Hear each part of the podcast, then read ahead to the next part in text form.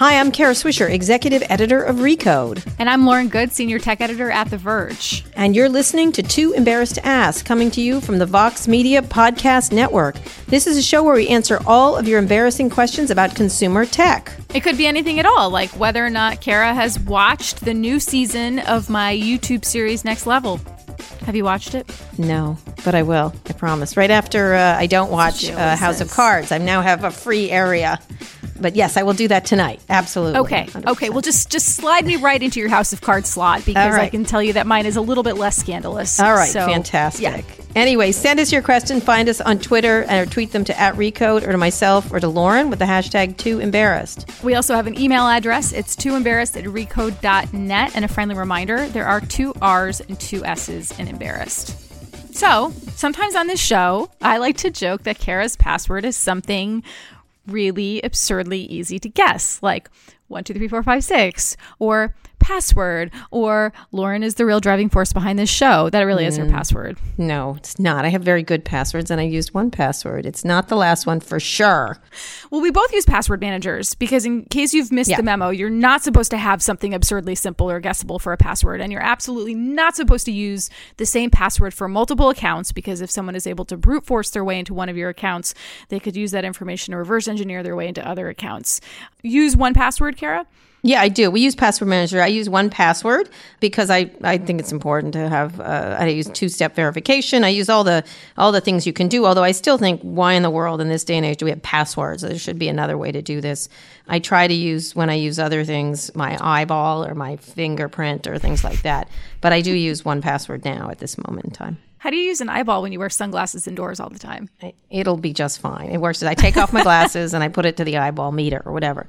A lot of people still have questions about these services, why it's a good thing. We're joined by Jeffrey Goldberg of Agile Bits. It's the maker of 1Password. Jeffrey's other title is Defender Against the Dark Arts, which, okay, Jeffrey, welcome to Too Embarrassed to Ask. Well, thank you very much. It's really great to be here. And I really like talking about passwords and password managers. So. Oh, fantastic. All right. So explain to start with what 1Password does and services like it. Just let's try to be as broad as possible.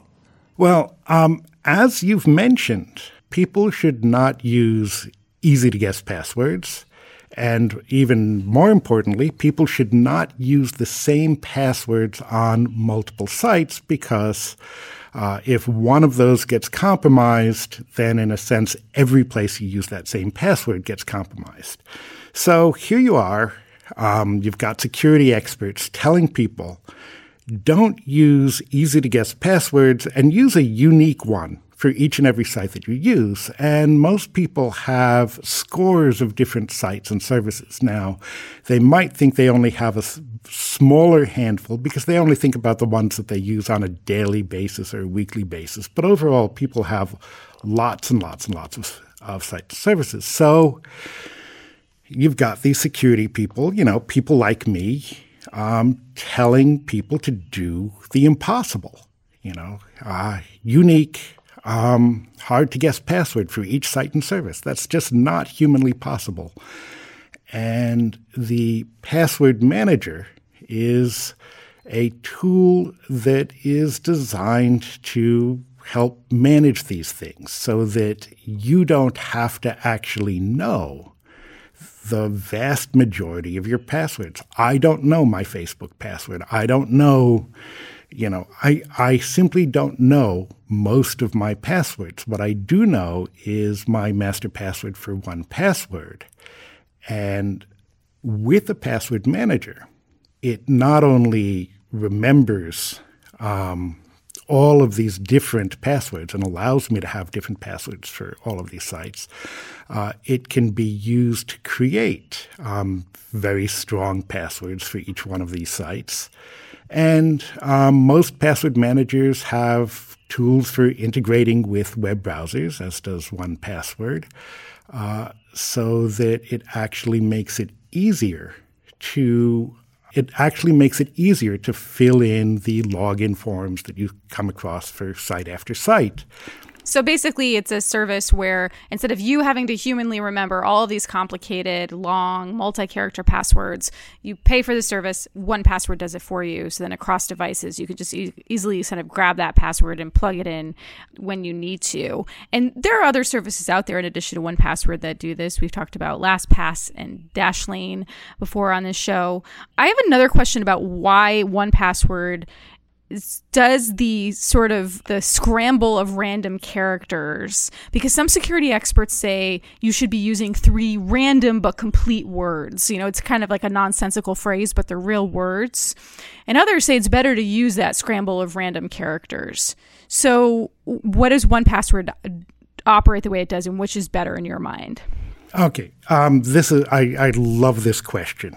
I should actually say that one of my lame claims to fame is that I helped repopularize this notion of using truly randomly chosen words. The main difference is whether it's a password you're ever going to need to type or remember versus a password that you will never need to type or remember, and you can leave to your password manager. So for something that you can leave entirely to your password manager, you use the completely scrambled word business. I mean, completely scrambled letters, because that is going to be stronger per just length of password. If you're using a 20-character password, something that's just the scrambled characters and letters is going to be enormously stronger than something based on a word list. But which one are you more likely to remember if it's a password that you need to remember? So we do recommend things like the word list-based password for your 1Password master password. It is something you're going to have to type, and it is something you're going to have to remember. But for the passwords that you use for all the sites and services that 1Password is managing for you, there just use our password generator that generates complete, utter gibberish of characters. Okay, let's talk about what's going on in the password industry. You all, essentially, you get these services, you use them to open different sites, and they populate them. And Apple does the same thing. You can save passwords on the Apple systems. These are still enormously confusing to use. Why don't we talk about where this whole sector is going? At some point, we're not going to have all passwords. So why don't we talk about sort of the state of the art right now, what's the best things people can do, and then where it's going? This is a really interesting question, but I should preface this by saying back in the 90s, when I first started worrying about the password problem, which is that we're asking people to do things that are impossible, and since people won't do what's impossible, then you have all these security problems.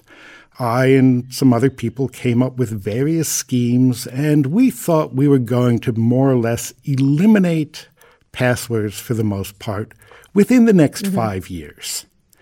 Well, as I said, that was in the mid-90s. And it was one of my predictions that was spectacularly wrong. And since then, I've seen proposals to eliminate passwords come and go.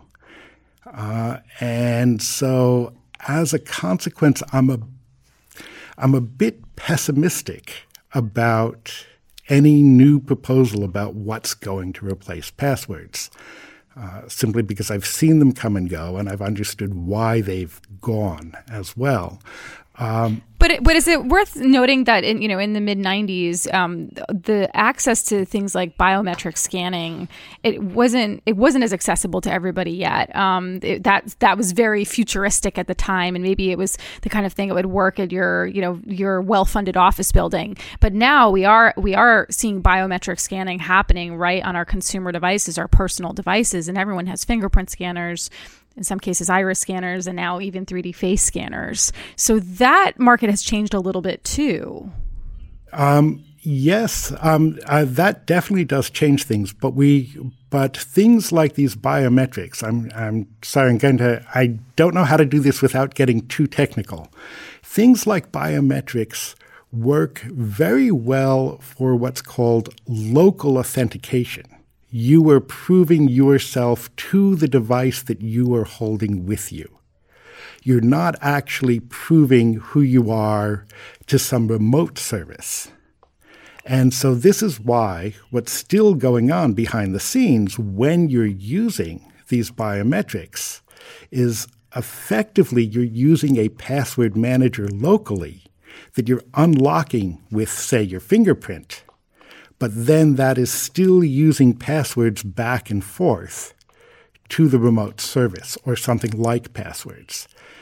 And this is fine when you're connecting specifically from that device. Now, with 1Password, you can synchronize your passwords. You can unlock it on your device with your fingerprint. So this is generally managed. But you are using, effectively, you're using biometrics to open something that's playing the role of a password manager, or in our case, is a password manager. The reason that you don't use biometrics to replace passwords in general as the way that a server will say how you prove your existence is, well, one thing is consider what happens when a server is breached and you're told you have to change your password. You've got to change your password for that service, and you've got to change the password for every other service where you've reused that same password. Changing your fingerprint is a little bit harder. Yeah. So imagine having to be told that you have to change your fingerprint. Right, yeah. So your fingerprint could be stolen, in other words. Your fingerprint or your face could be stolen. I see. Right. And furthermore, in these cases, in the biometric cases, now I'm not saying that there isn't a place for biometrics used for local authentication. They're actually really good. But a fingerprint or your face are not secret. They're really just another form of your mother's maiden name. They're things that maybe not everybody has access to. But they're not things that are designed to be secret. So like is there anything that's coming is there any other way to do it besides passwords, or is it just with us forever then? As I said, I've been pessimistic about this. I've seen proposals come and go. There are some things that have me more optimistic about solving the password problem than I've been in a while. And this is I think it's been renamed, but the proposals out of the FIDO Alliance, UTF and UTA, solve the privacy problem that has existed with other schemes to eliminate passwords. So if we look at other schemes to eliminate passwords, let's look at all this login with Google or login with Facebook that you find on site after site. These are these so-called single sign-on services. One of the difficulties with those is that you are letting Facebook or Google or whoever or whatever service you're using know exactly when you're signing in to what. So they have more information.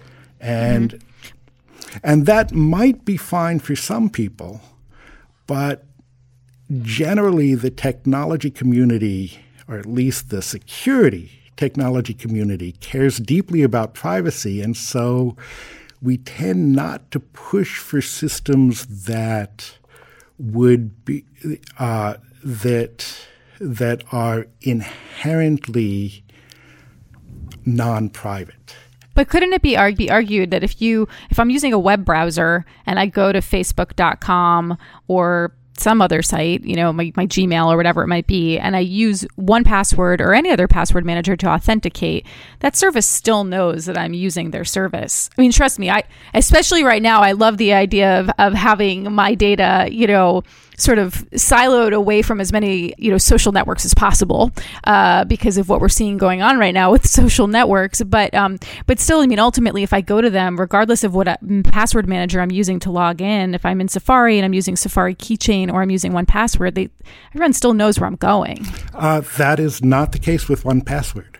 We do not know. We've designed 1Password in such a way that when you visit a page or open a login, we don't know what sites you have logins for, and we don't know when you use them. I think it's a fair point. So this is actually... Do we want Google, Amazon, whatever, to know every single thing we do? They already do in a lot of ways. This is one of the things that, you know, that as the chief defender against the dark arts, I spend a lot of time on working and designing. And we have designed 1Password in such a way that we do not receive any such information about your usage. I want to ask one question before we get to our reader questions, and we do have a lot. But earlier this year, some people in the security community were a little upset when 1Password began to emphasize cloud subscription packages over local vaults. I mean, I know one of the reasons why I first signed up for 1Password instead of the others is because of that local vault and this idea that everything was local to my devices. But you also have a cloud service, and it's subscription-based. So talk about the difference between the two and, you know, your sort of response to people who were upset by this move away from the local vault. Oh, yeah, I'm happy to do that. So first of all, the accounts or subscription service, 1Password for families, teams, or individuals, it allows for, you know, I mean, one of the huge differences is that it allows for secure sharing of data among individuals. You can share vaults within your family, within your teams, and manage things that way. And that was not something that we could do with our sort of the standalone version. The other thing that we can do with this is, you know, of course, people who were using the standalone version, the vast majority of them were still syncing their data. So while it's the case that we never saw any of your data in any form whatsoever, even encrypted, most people were syncing with Dropbox. And Dropbox is fine, and we designed our data format to be secure if it gets captured from Dropbox. But when we designed our own system for managing that kind of synchronization, we were able to build it with additional security features and additional structures, and also simply making syncing much, much more reliable. So those are sort of the two big things with using the subscription service. There's another benefit to users with the subscription service is that we consider somebody who's using 1Password on any platform to be a 1Password customer. But given the way that app stores work, if you were buying standalone and you are using an Android device, an iOS device, a Mac, a Windows machine, you would have to purchase 1Password for each and every one of those platforms when we are selling licenses for that, because there's no way to sell it through a single store. And so a subscription allows us to treat people as 1Password customers, and then they can use 1Password on whatever platform. All right, let's get to the readers' questions soon. In a minute, we're going to take questions about passwords for our readers. We got a lot of them, as Lauren said, and Jeffrey's going to answer them. But first, we're going to take a quick break for a word from our sponsors. Lauren? I was going to say ka-ching, but I figured I should scramble it a little bit. So like ching, ka, exclamation point, S, $. Today's show is brought to you by Away Travel. They asked thousands of people how they pack, why they travel, and what bugs them most about their luggage. Then they made an affordable, high-quality suitcase that solves these problems. Away suitcases and accessories make for the perfect gift for everyone on your list this holiday season. They have a lifetime guarantee, and there's a 100-day trial, or just grab an Away gift card if you can't make up your mind. These suitcases are made with premium German polycarbonate. It bends, but it never breaks. And inside each of them, there's a removable, washable laundry bag that keeps dirty clothes separate from clean.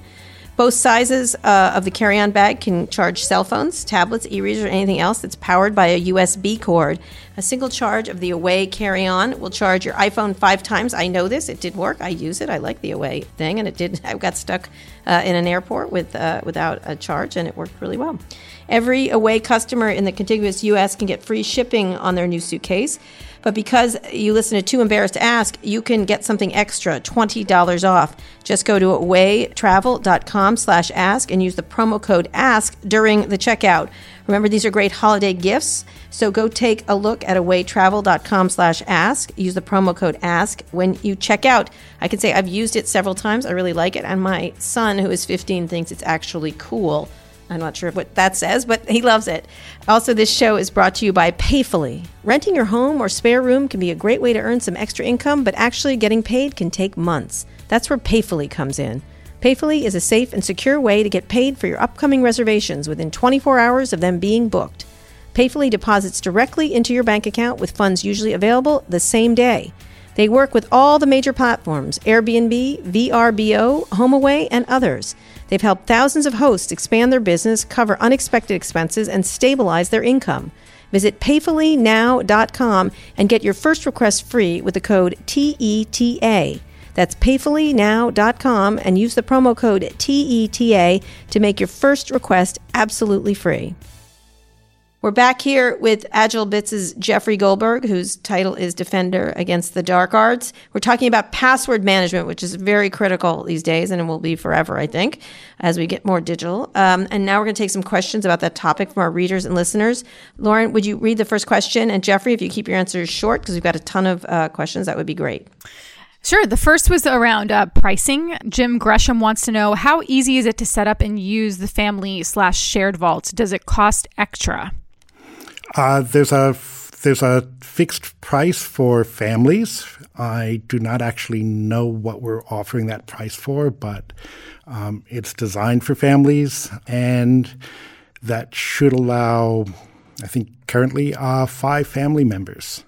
And we certainly hope it is easy to set up. There's a free trial.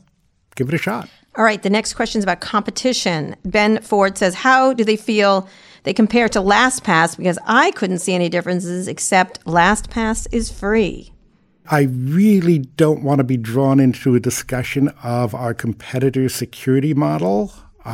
But I mentioned earlier that when you use 1Password to log into a site or service, we do not know that you're doing so. I am not certain that that kind of privacy protection is part of LastPass. I also believe that our sharing is more secure. And I think that when you actually come to use it, and as I said, give us a try with a free trial, you'll see enormous amount of work that's been done into what is called usable security. I think you should find 1Password a pleasure to use. All right, next question, Lauren. Okay. Let me just note that on the 1Password or the Agile Bits website right now, 1Password Families is $4.99 per month for a family of 5 when billed annually. So that seems to be the pricing for that right now, for that application. The next two questions were actually, we touched on a little bit earlier. These are from Daniel Shake and Ashwin George. How does 1Password stay competitive in a world where password management is baked into the operating systems and browsers? And Ashwin points out that Google also wants to be a password manager. We've talked a little bit about how Apple is doing this in Safari, where it's built into the Chrome OS. So as more and more, tech companies start to bake these features directly into their software, how do you stay competitive? Okay. Well, there are a number of things.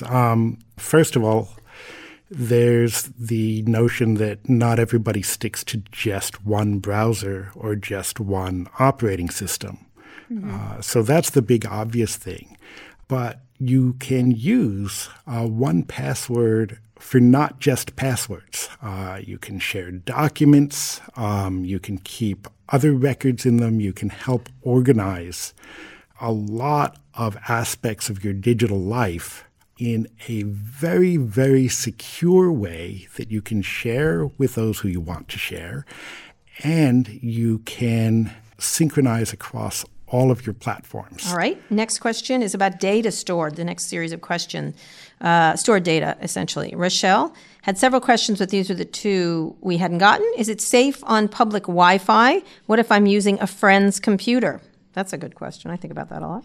So, yes, it's safe on public Wi-Fi. We absolutely we assume that the network is compromised. All of our security design assumes that the network is compromised or other parts of systems are compromised. And so we're using strong end-to-end encryption. Actually, there are three layers of this in our transport security. And the question about using a friend's computer, this is going to be hard for anything. If the computer that you yourself are using and you are viewing and exposing secrets on is compromised, then there's actually very little that any software that you're using can defend against that.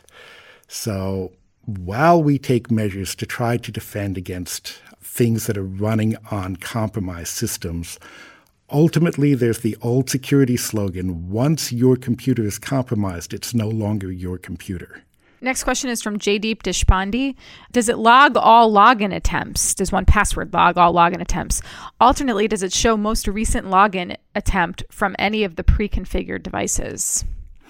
Okay, so with the subscription service where there are actual logins, where you are connecting to our service, then the answer is yes.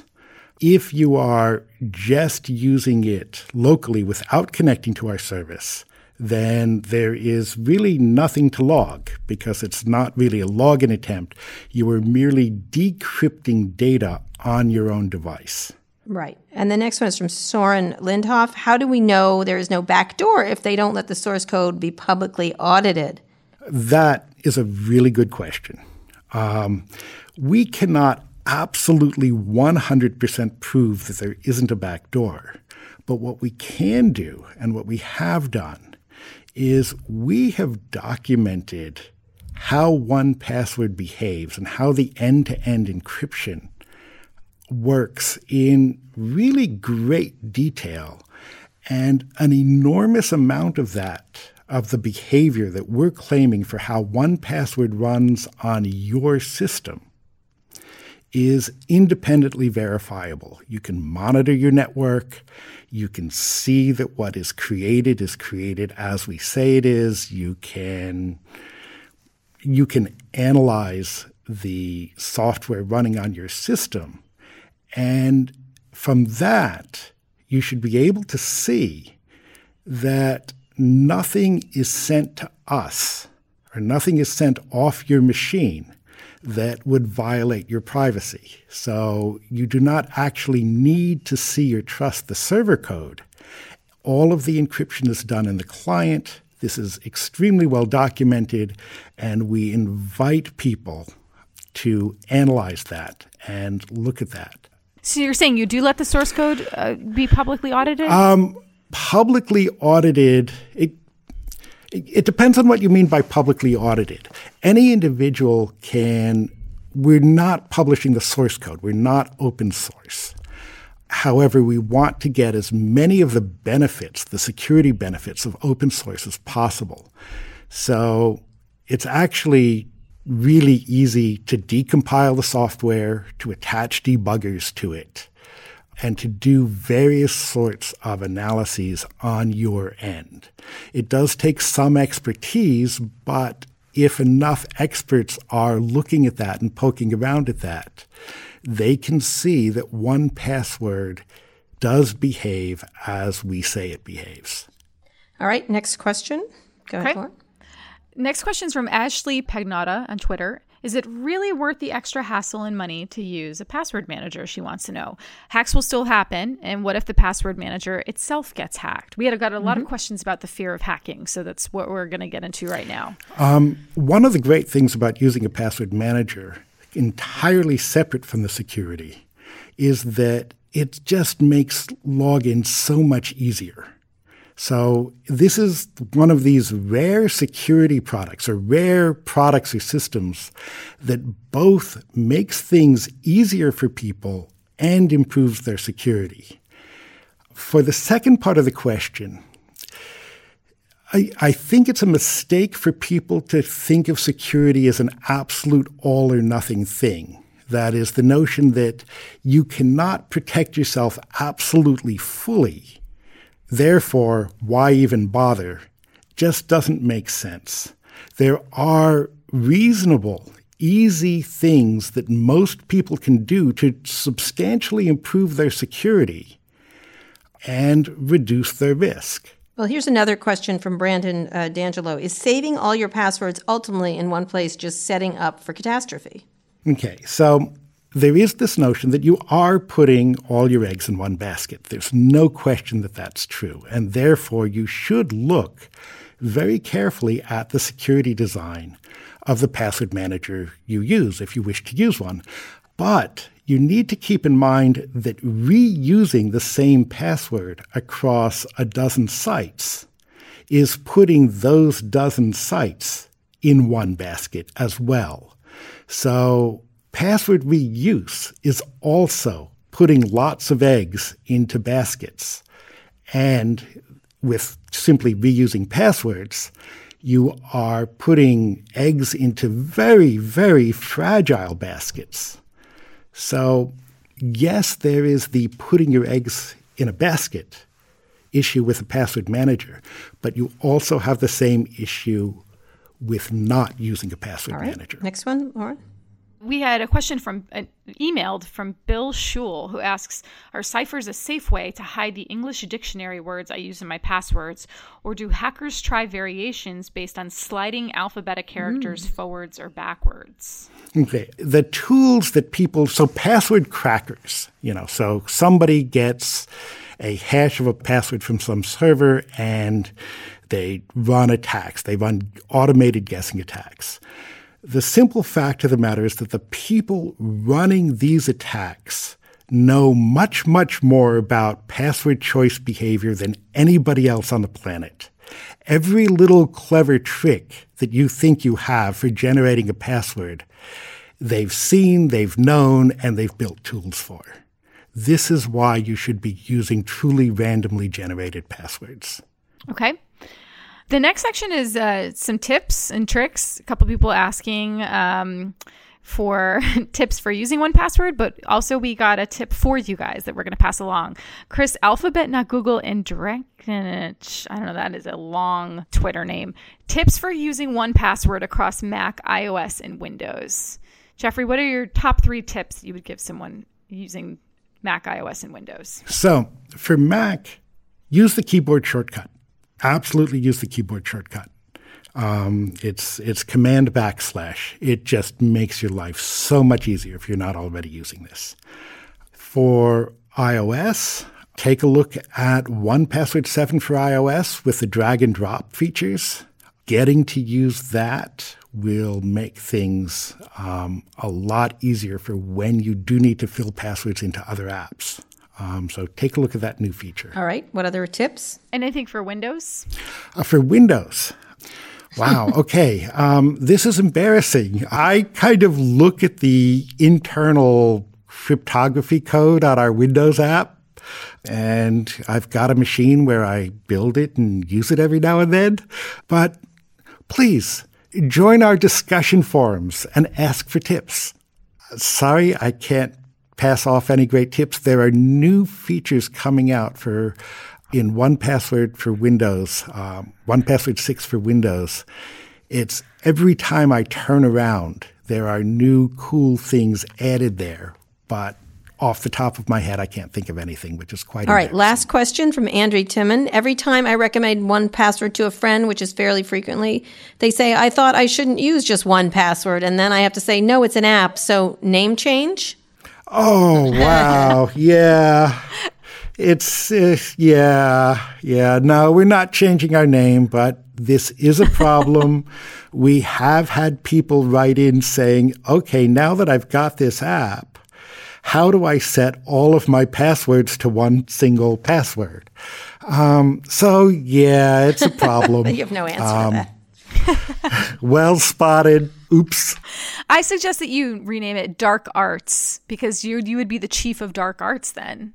Anyway, thank you so much, Jeffrey, for coming on today for Too Embarrassed to Ask. It's very helpful. You recommend people are very careful about their passwords. It's a really big deal, and to really think hard about how you want to approach this, because it's only going to be more so in the future as this stuff enters your home and everything else. Anyway, this has been another great episode. Jeffrey, thank you for joining us. Oh, and thank you very much for having me. This has been a lot of fun. Thank you, Jeffrey. And if you all enjoyed this week's episode as much as we did, be sure to subscribe to the show, and you can leave us a review at itunes.com/tooembarrassedtoask. And when you subscribe, be the first to listen to new episodes every Friday or catch up on previous episodes where we answer all the tech questions that our listeners have been too embarrassed to ask. If you're not on Apple Podcasts, you can also subscribe to us on Spotify, Google Play Music, or wherever you listen to podcasts. You can also just go to the website, go to recode.net/podcast and find all the good stuff there. And while you're there, you should check out our other podcasts like Recode Decode, Recode Replay, and Recode Media with Peter Kafka. The Verge also has a great podcast. It's our flagship called The Vergecast. That's hosted by Neelai Patel. And we have a brand new podcast called Why'd You Push That Button, hosted by Caitlin Tiffany and Ashley Carmen. All right. Don't forget to tweet your questions ahead of time to @Recode with the hashtag #TooEmbarrassed or email them to tooembarrassed@recode.net. Which is password protected by a multi-character, crazy string password. Just anyway, thanks for listening. Thanks also to Cadence 13, the company that distributes the show, including Beth O'Connell and our editor Chris Basil, and thank you to our producer Eric Johnson. We'll be back next week to answer more of the questions you've been too embarrassed to ask, so tune in then.